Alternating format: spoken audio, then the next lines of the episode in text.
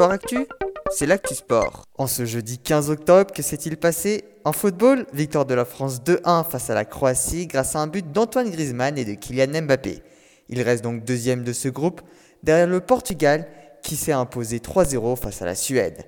Dans les autres groupes, victoire du Danemark en Angleterre, de la Belgique en Islande, et l'Italie a fait match nul face aux Pays-Bas.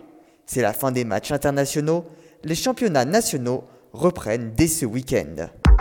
En cyclisme, 12e étape du Giro, avec une boucle vallonnée de 204 km partant et arrivant à Cesenatico et remportée par le Colombien Jonathan Narvaez de chez Ineos Grenadier.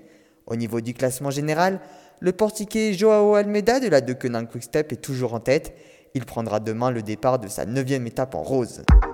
Enfin en handball, le HBC Nantes en déplacement en Danemark pour la Ligue des Champions s'est incliné 32-24 face à Alborg et sont désormais cinquième du groupe B. Voilà pour les actualités du jour. À demain dans Sport Actif.